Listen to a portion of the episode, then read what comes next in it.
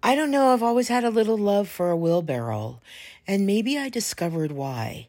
Perhaps a wheelbarrow can be my friend?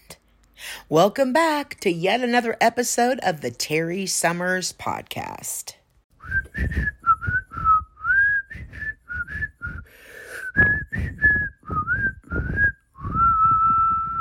I'm not sure when I started having an affection for wheelbarrows, but it was probably when I was little.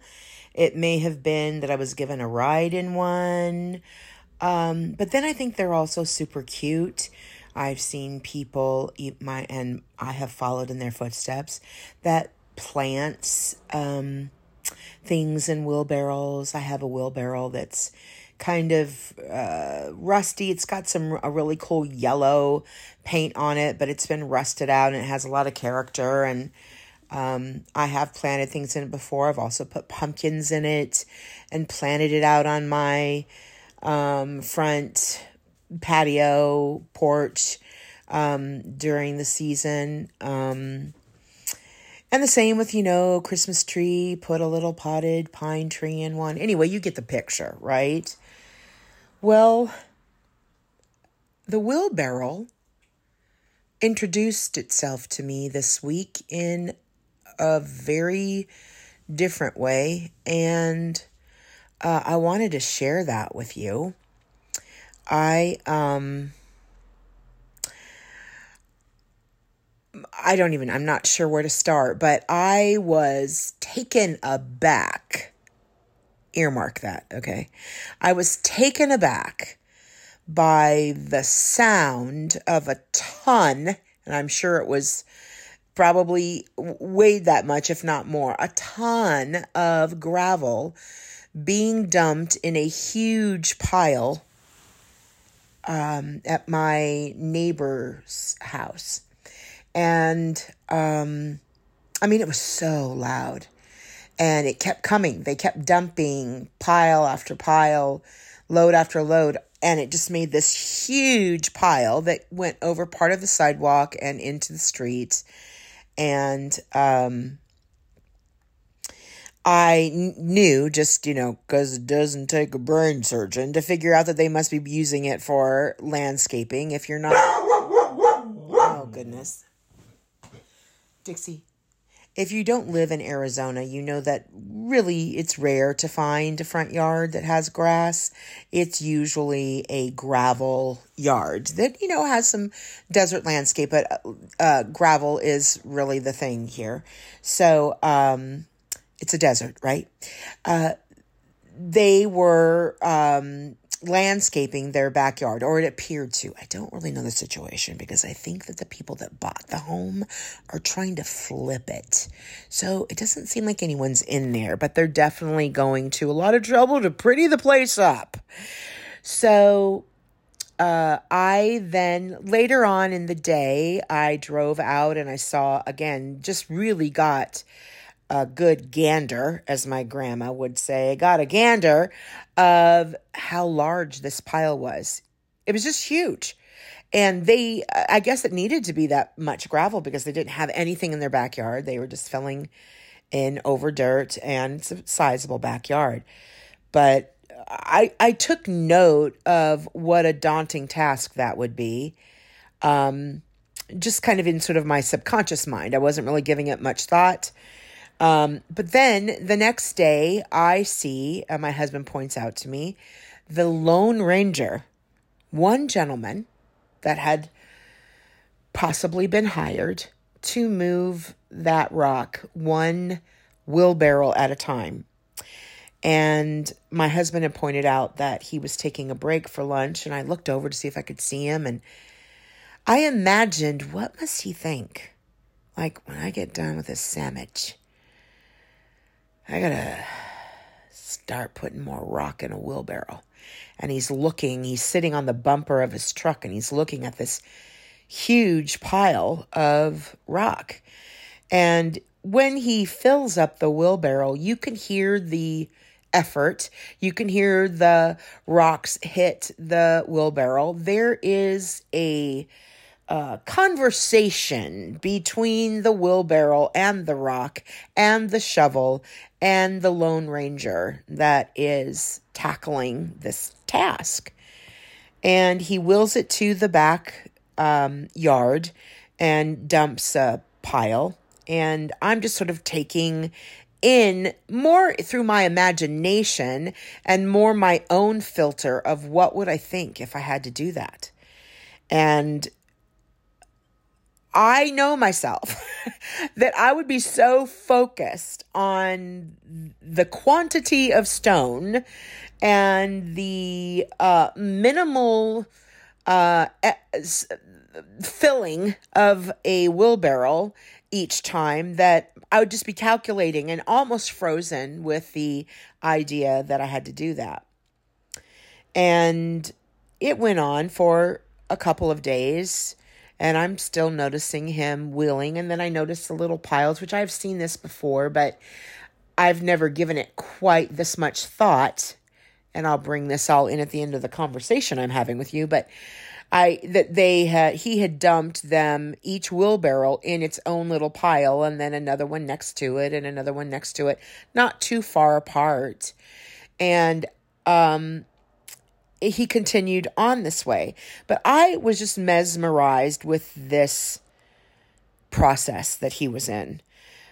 Literally thinking strictly about gravel, huge pile, shovel, moderate size wheelbarrow, normal size Lone Ranger, back and forth, back and forth, back and forth. And it gave me a little bit of anxiety paying attention to it, but I, I, I have my own life to lead. What? I do? I'm not consumed with everybody else's? Mm-hmm. Um, so I I wasn't really paying that much attention all the time.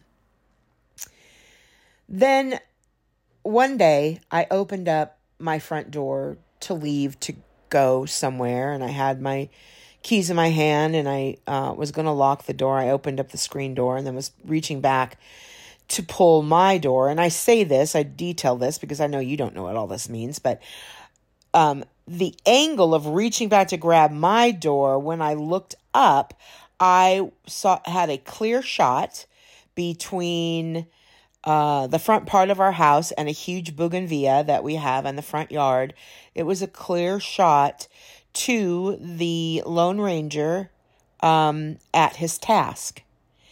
And I stopped in my tracks because he was sweeping up the last, oh, say a half a gallon full of of stones, of of gravel. And I really stopped for a minute. And I felt this celebration for him. But I also was trying to think, when did it start? Was it four days ago? And I think it was four days or greater, maybe greater. I don't know. I wasn't looking at the calendar, but let's just say at least four days. Um, he was sweeping it up, and I thought to myself, now, wait a minute. This is not an accident that I am seeing this right now. And I believe that God allowed for things to coordinate where I stepped out of the doorway and my head happened to reach back and grab my door, happened to be looking in the direction of this driveway. And the Lone Ranger, bless his heart, sweeping up the very last bits. It was over. He completed this task that was so daunting there he, I then I then I went to wonder what is he thinking. I remember I told you I wondered the day he was having lunch on the back of his truck and he was thinking, "Gosh, I wish I could make this." I'm thinking he's thinking this. I wish I could make this sandwich last as long as possible because I don't want to go back and do this stuff.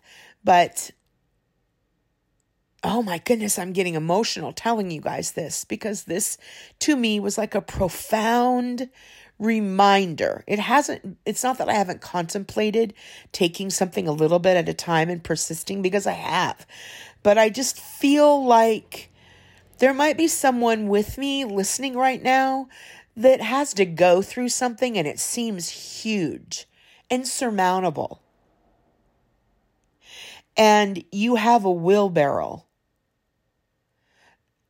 at your side, at your aid, to manage a little at a time. Whether that wheelbarrow is hours in a day, um, effort in breaking down a process of how much needs to get done by when, whether it's losing weight and it's a week at a time with a goal, whether it's mourning someone and you don't know how you're ever going to get through the loss. You don't see the light at the end of the tunnel. You're sitting on the edge of your proverbial truck, taking a break from life with the last bit of a sandwich that's counting down to being gone, and you know you've got to get through another day. I was so grateful that I walked out of the door at that time.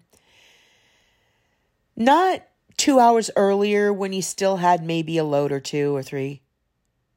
Not an hour later when it had all been swept up and he squirted off the sidewalk and there wasn't a sign left of his task. But right then, I walked out right when he was finishing. And it was so deeply encouraging. From the things that I'm facing, some of them difficult, some of them dreams that seem insurmountable, some of them goals that I just don't know how or where to start. This Lone Ranger, all on his own, just like me, just like you, tackling something that really was his to do, right? There are things that we can get support and people say, Hey, I, I'm thinking about you or I'm praying for you or even can I come over and give you a hand? But really, when the job is really just yours, you're the Lone Ranger. I'm the Lone Ranger with our proverbial wheelbarrow. And it is just a wheelbarrow full at a time. There was even some intentional choices made for completing the task in the dumping of the wheelbarrow's load one next to the other with some thought and some care. So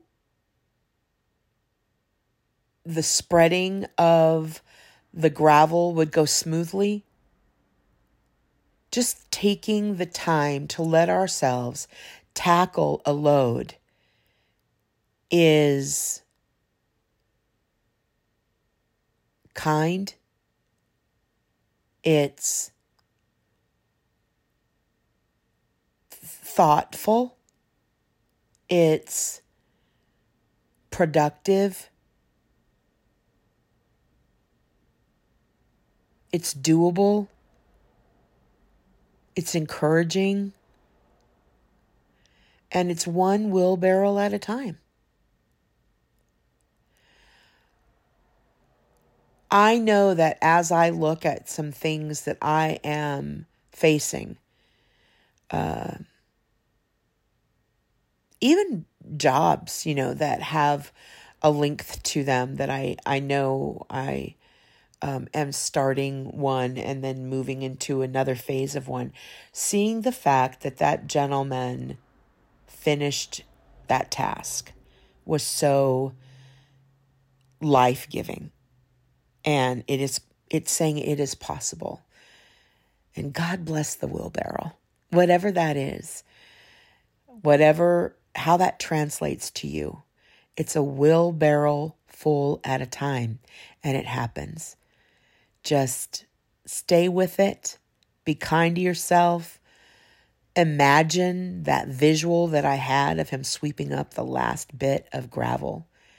And Enjoy the process. Take breaks. The Lone Ranger took a break. Maybe it's literally a snack. Step away from it for a while and just go back.